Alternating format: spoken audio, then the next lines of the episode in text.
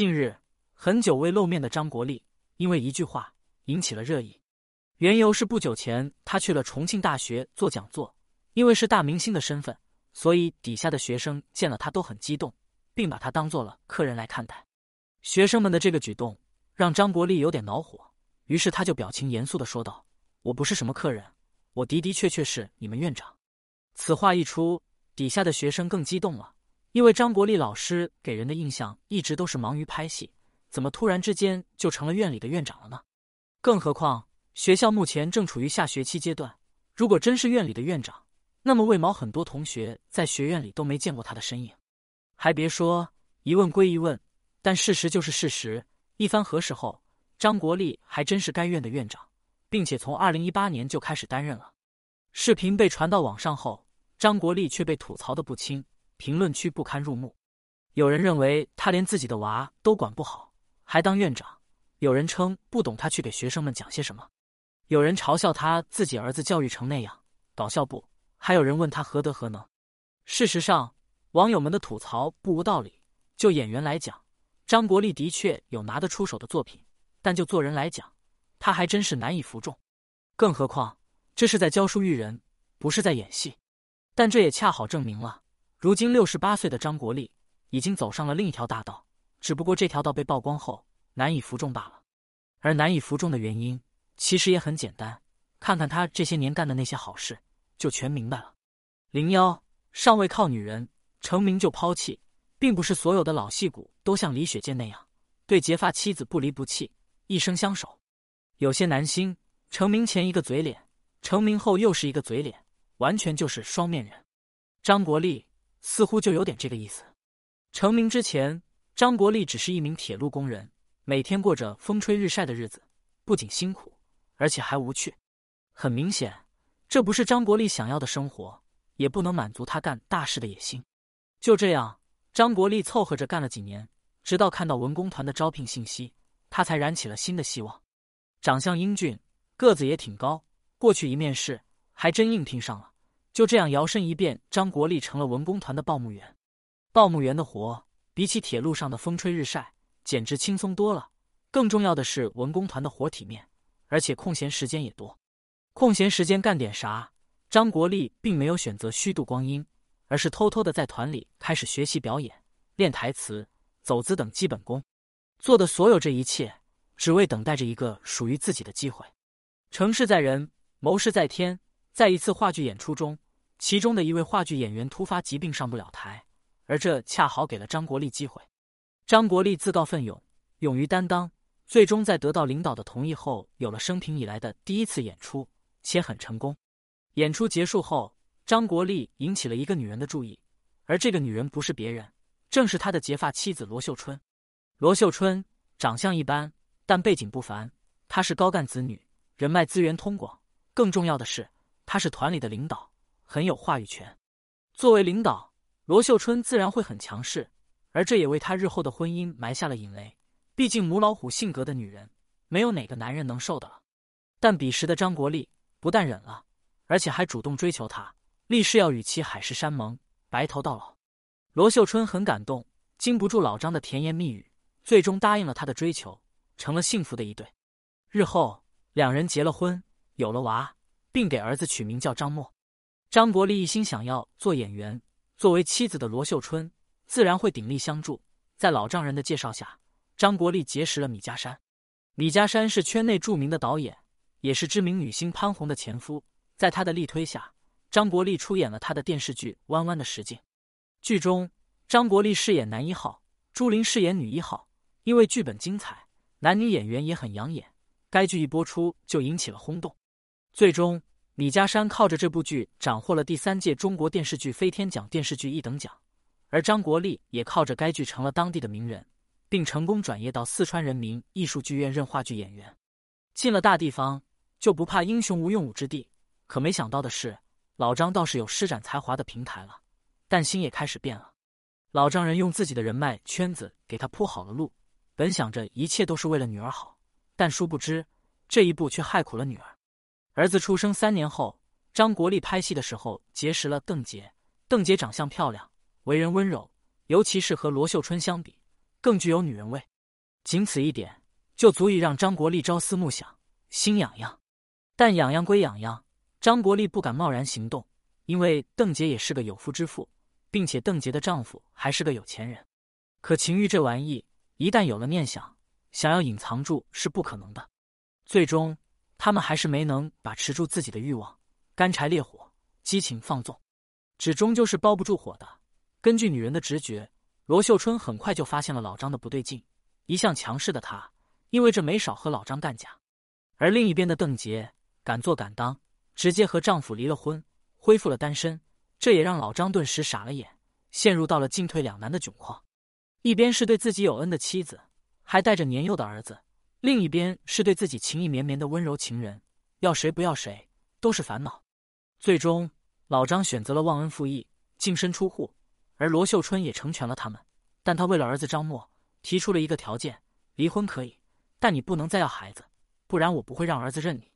事情已经这样，老张为了早点过上幸福日子，只能勉强答应。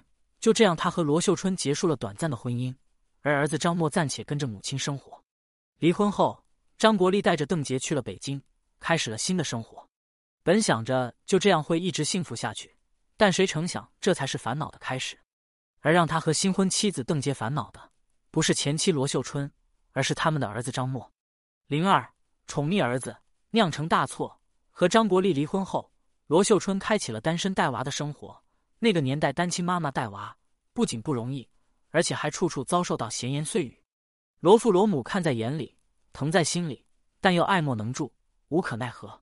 他们毕竟年事已高，唯一能做的就是自己无病无灾，不为罗秀春带来新的麻烦。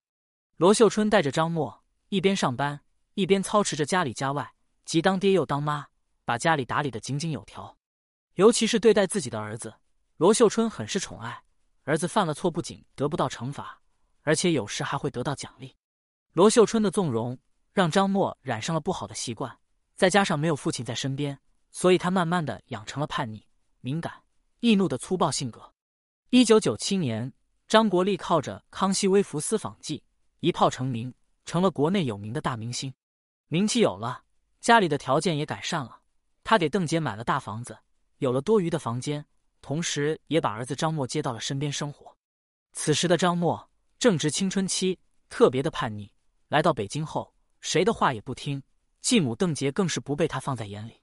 因为这一家三口没少闹矛盾，邓婕常常因为继子的一些出言不逊而气到哭，但夹在中间的张国立也无能为力。尤其是在要孩子这事上，邓婕多次想要自己的孩子，但基于继子的原因，最终还是放弃了。后来，他养了很多宠物狗，以此来打发自己的时间。而张默也在父亲的安排下去了北电学习表演，将来也要做一名演员。到了北电，这老哥生性骄纵，根本无心学习什么表演，相反，他把心思都用在了撩妹上，继而和童瑶有了交集。童瑶比张默小三岁，长相清纯，身材高挑，因为长得像章子怡，所以班里的同学都叫她小章子怡。因为这个标签。童瑶在北电很有名气，最终引起了张默的关注。而张默的父亲又是大名鼎鼎的张国立，所以张默没怎么使劲，童瑶就被他征服了。放纵过后，一切恢复平淡。但因为性格的原因，张默的占有欲特别的强。童瑶每天的活动轨迹都要向他汇报，不然就是一顿怒骂，甚至拳打脚踢。童瑶受不了这个，最终提出了分手。但张默岂能放手？终于在那个晚上。童瑶被他打进了医院，伤痕累累不说，身上还多处骨折。最终，这是惊动了警方，而张默的父亲又是大明星张国立，所以这事闹得还挺大，各大媒体争相报道，以至于这事越扒越深，最后竟然扒出了张默打他，并非分手那么简单，而是因为童瑶给他戴了绿帽，让他在众人面前很丢面子。张国立为了儿子，不得不向童瑶道歉，但在开发布会的时候。他非但没有意识到儿子的错误，而且还称童瑶给人家不清不楚，儿子有难言之隐。如此混蛋逻辑，这也为他儿子再次犯错埋下了伏笔。张默被北电除名后，因为他老子的原因，这哥们很轻松的进了剧组拍戏，但没多久就出事了，因为他知法犯法，纵容他人一起吸违禁药品，最终被逮了个正着，人赃俱获，关进了大牢。儿子都被抓进去了。身为父亲的张国立依然没有意识到错误，在谈到这事时，他竟然称是因为儿子的运气不好。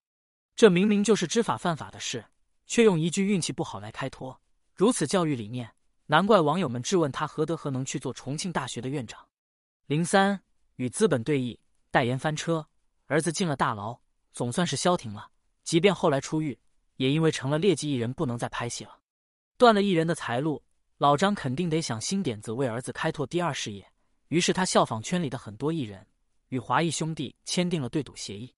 对赌协议在当年很流行，很多艺人都干过这事。只是有的运气好，赚得盆满钵满；有的运气差，赔的的只好给人家当牛做马。而张国立就是属于后者。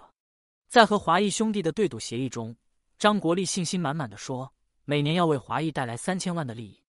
如果做得到，协议结束后，他就可以拿到华谊的股份。一旦拿到华谊的股份，就意味着后半辈子不用怎么奋斗了，儿子孙子都不用愁了。但如果做不到，那可就麻烦了。不但没有股份，而且还要倒贴钱，且金额还不是小数。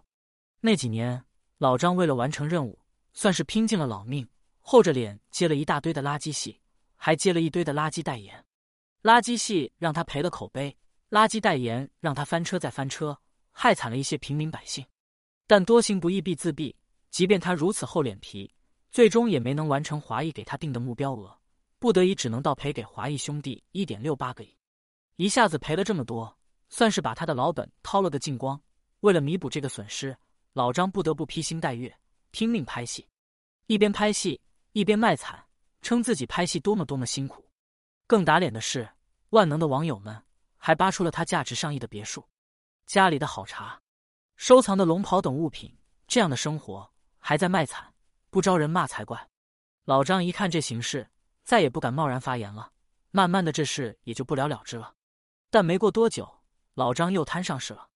做演员过气了，他开始做导演、当制片人，在拍摄《朝云暮雨》时，竟然在城市里出行高峰期上演了封路拍摄的戏码。有家长骑着电驴送孩子上学，但他的剧组竟然派人拦着家长不让过，且言行特别霸道。视频被传到了网上，引起了官媒的注意，并痛批这种行为。但张国立始终没有出面回应。不过这一件件的丑事，网友们都给他记着呢。他的口碑也因为这些事降到了极点。